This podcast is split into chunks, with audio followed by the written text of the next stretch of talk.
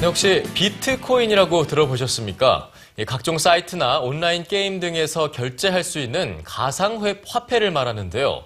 최근 미국 연방준비제도 이사회 벤 버냉키 의장이 효율적인 지불 수단이 될 수도 있다고 옹호하면서 그 관심이 높아지고 있죠. 네, 이처럼 기존 화폐 제도의 문제점을 비판하며 새롭게 등장하고 있는 대안 화폐들을 소개해드립니다. 선민지 문화캐스터입니다. 수확한 농산물을 팔아 필요한 물품을 사고 고장난 전기 차단기를 고쳐준 비용으로 컴퓨터를 배웁니다. 하지만 이때 주고받는 것은 우리에게 익숙한 화폐가 아니라 두루라고 불리는 이 공동체만의 가상 지역화폐입니다.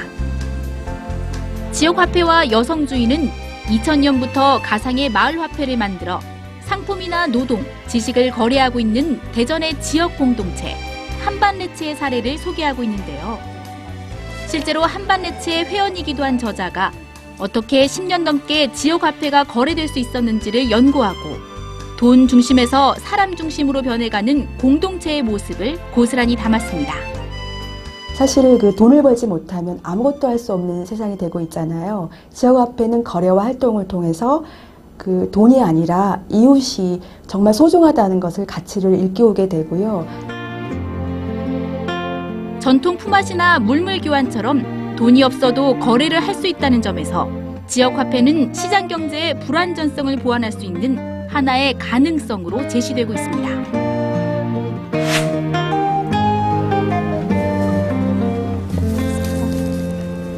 기존 화폐의 문제점을 보완하는 대안화폐는 온라인상에서도 출연하고 있는데요. 실물이 있어야 한다는 고정관념을 깬 가상의 디지털 화폐, 바로 비트코인입니다.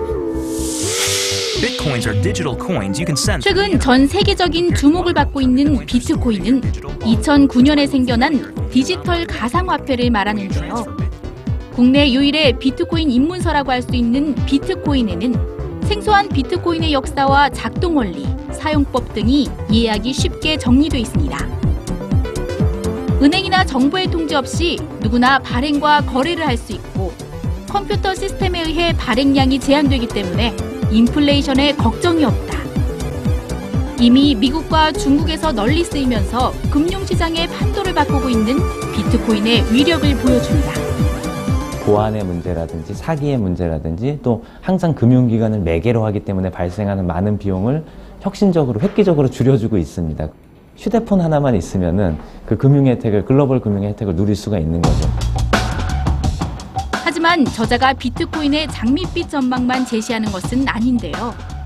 네트워크를 기반으로 하기 때문에 안전에 문제가 있다는 점, 범죄나 돈 세탁에 악용될 가능성이 많다는 점 등 여전히 존재하는 논란들도 함께 언급하며 조심스럽게 돈의 미래를 그려봅니다.